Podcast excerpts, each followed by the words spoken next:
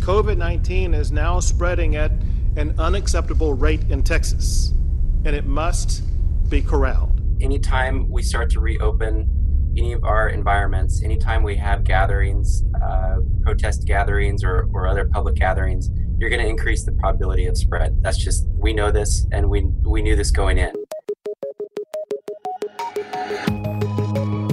San Diego is looking at two straight days of concerning COVID 19 numbers. Welcome to our ABC 10 News Coronavirus Impact Podcast. I'm Ben Higgins, and we're looking at the different ways the ongoing pandemic is having an effect on our community.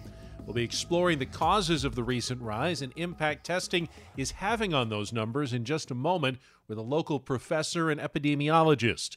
But first, here are some of the top coronavirus headlines for Monday, June 22nd. The county of San Diego has now crossed 11,000 positive cases of coronavirus. Three more outbreaks occurred over the weekend. One was at a construction business, one at a manufacturing business, and one in a retail store. That brings the total number of active community outbreaks in San Diego County to 10. This comes as case numbers continue to go up as well. County Supervisor Nathan Fletcher implored San Diegans to stay vigilant with social distancing and wearing masks. Uh, these are concerning numbers. Uh, they're concerning uh, because they clearly represent an increase in spread, community spread, and number of cases. Uh, tied to our reopening and the fact that more people are out doing more things.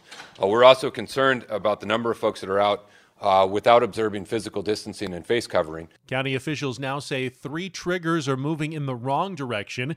ABC 10 News anchor Derek Staahl takes a closer look at what they are and what could happen to businesses if we can't reverse the trend. One of those 13 triggers is already in the red. There have been more than seven community outbreaks within a seven day span and other metrics are ticking up.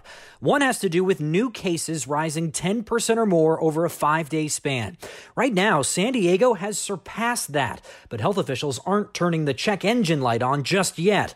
They say technical glitches and testing delays may be partly to blame.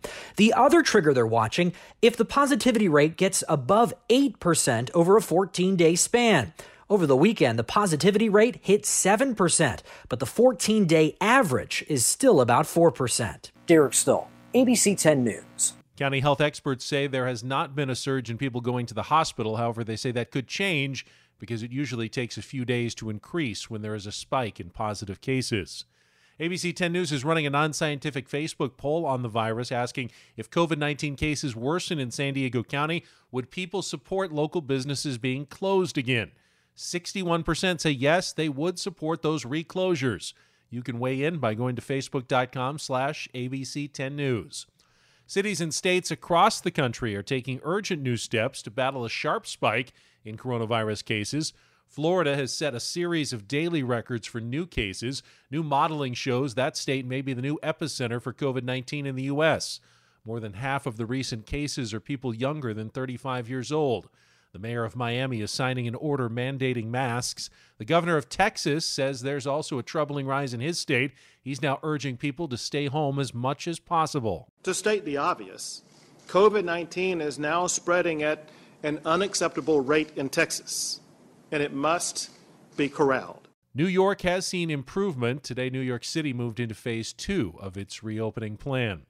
As we see those numbers rising across the country, a new push here in California to get people to wear facial coverings. This is not about being weak. It's about fighting the disease and keeping our families and ourselves safe. Former California governors Arnold Schwarzenegger and Gray Davis teaming up with Governors Newsom, Jerry Brown, and Pete Wilson in a new PSA. The current and former California leaders appearing in a video promoting mask use.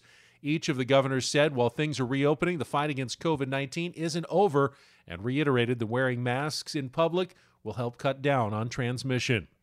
Since the start of the pandemic, doctors have been saying more and more people are complaining of migraines, so they're explaining the difference between stress induced headaches and COVID 19 headaches. Migraines can sometimes be accompanied by a fever or stuffy nose, which can make some people worry they have the virus. But doctors say migraines cause a throbbing pain that often gets worse when you look at lights or hear loud noises, as opposed to a coronavirus headache, which they say is a really tight squeezing sensation. Doctors also say COVID patients who experience these headaches usually have other symptoms of the virus as well, such as coughing. The local Latino community has been hit hard by COVID 19, and in a recent news release, the county listed one of the possible reasons being that Latinos often show more physical affection. Today on 10 News Midday, the CEO of the San Diego County Chicano Federation, Nancy Maldonado, disputed that. There are a number of reasons that COVID 19 is impacting Latinos in San Diego County.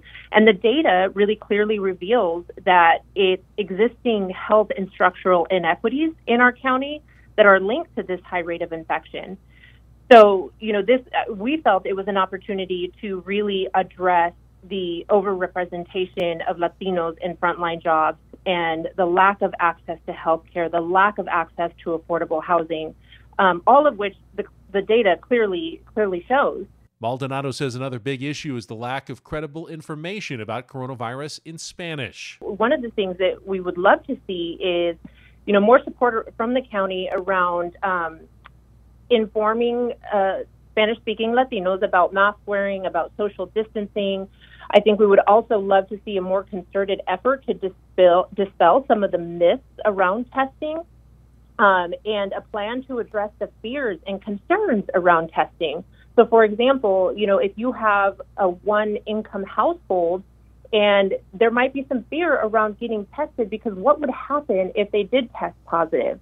So, for that, we'd also love to see a plan to support our low wage workers or our frontline workers and people who might not have the luxury or ability to self isolate at home.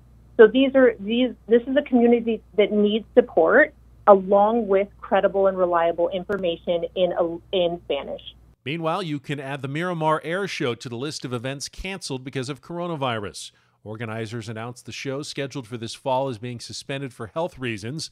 The Miramar Air Show is billed as the largest military air show in the world and attracts around a half a million of people a year. It's the first time it's been canceled since 2013. That was because of the government shutdown. The commanding officer at Miramar says they're already looking forward to next year's show. The Japanese Friendship Garden in Balboa Park is now open to the public. Daily hours are 10 a.m. to 6 p.m. Admissions will stop at 5 o'clock. Occupancy is limited to 200 people at a time. The main entrance and main exit are separated, and trails through the gardens are now one way. All visitors are required to wear a face covering. As we told you earlier, county officials are keeping a close watch on the rise in coronavirus numbers the past two days, but two days doesn't necessarily make for a trend. Joining us today is National University professor and epidemiologist Dr. Tyler Smith. Doctor, what are some of the likely causes of the recent uptick? So, first of all, anytime we start to reopen any of our environments, anytime we have gatherings, uh, protest gatherings, or, or other public gatherings, you're going to increase the probability of spread. That's just we know this, and we we knew this going in. Uh, what we're trying to do is make sure that we're we're not overwhelming our healthcare system, and at this point, we're doing fine. The county is actually doing really well at testing numbers of testing uh, tests out there. So that that's probably why we're seeing an increase in cases. They are pushing up the number of tests they're doing uh, that's a that's a good thing. We want to get the positive test rate down, and that's what they've got going. They're down into the two to five percent range of positive tests, and that's that's important because the more we can test, more we can identify, the better contract contact tracing we can do, and then hopefully maintain the spread to something manageable. If these numbers continue, could it necessitate the reclosure of restaurants and other local businesses? I think that's what they're that's what our leadership's looking at very carefully. Hopefully, it's not a one size fits all. Hopefully, they see certain areas where there's large increases that might impact the healthcare system, and they focus on shutting aspects of those those environments down.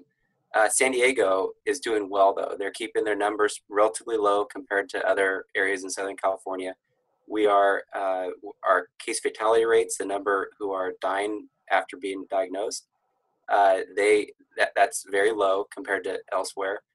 Uh, so hopefully, if they do start shutting stuff down, it won't be a, an entire statewide thing. It'll be a county by county or even region by region. So it sounds like you're not overly alarmed yet by San Diego County's coronavirus trends we're about as good as we're going to get for Southern California as far as what our county's doing. They're they're bumping up their numbers numbers of tests. That's that's a critical component. If we can push the number of tests up, we can do better at at uh, contact tracing and identifying those that might need to quarantine that have been around individuals that were tested positive.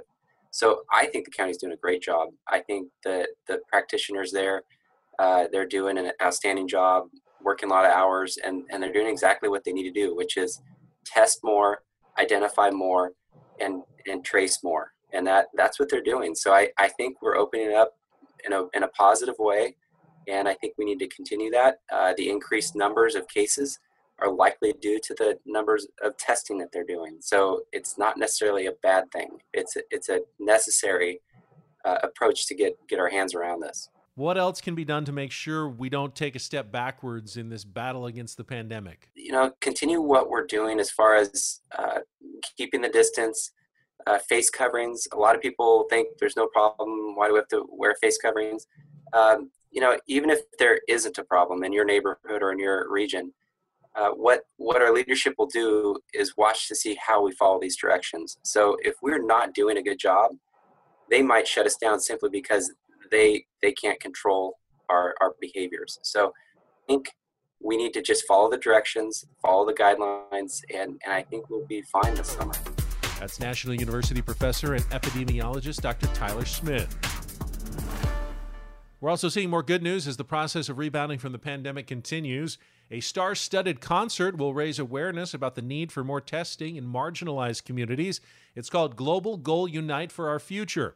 Actor Dwayne Johnson announced he'll host the show. Several artists, including Shakira, Coldplay, and Justin Bieber, are scheduled to perform. More than a dozen other celebrities will appear from their homes, including Hugh Jackman, Chris Rock, and David Beckham. You can watch the show on social media Saturday night. San Diego still faces a long road to recovery even after the pandemic subsides. ABC 10 News is committed to helping San Diegans rebound from the turmoil created by the coronavirus, getting back on our feet, finding jobs, resources, and creative solutions to rebuild. Together, we'll find a way. For stories and more information on how we bounce back, go to 10news.com/rebound. That's all for today. I'm Ben Higgins.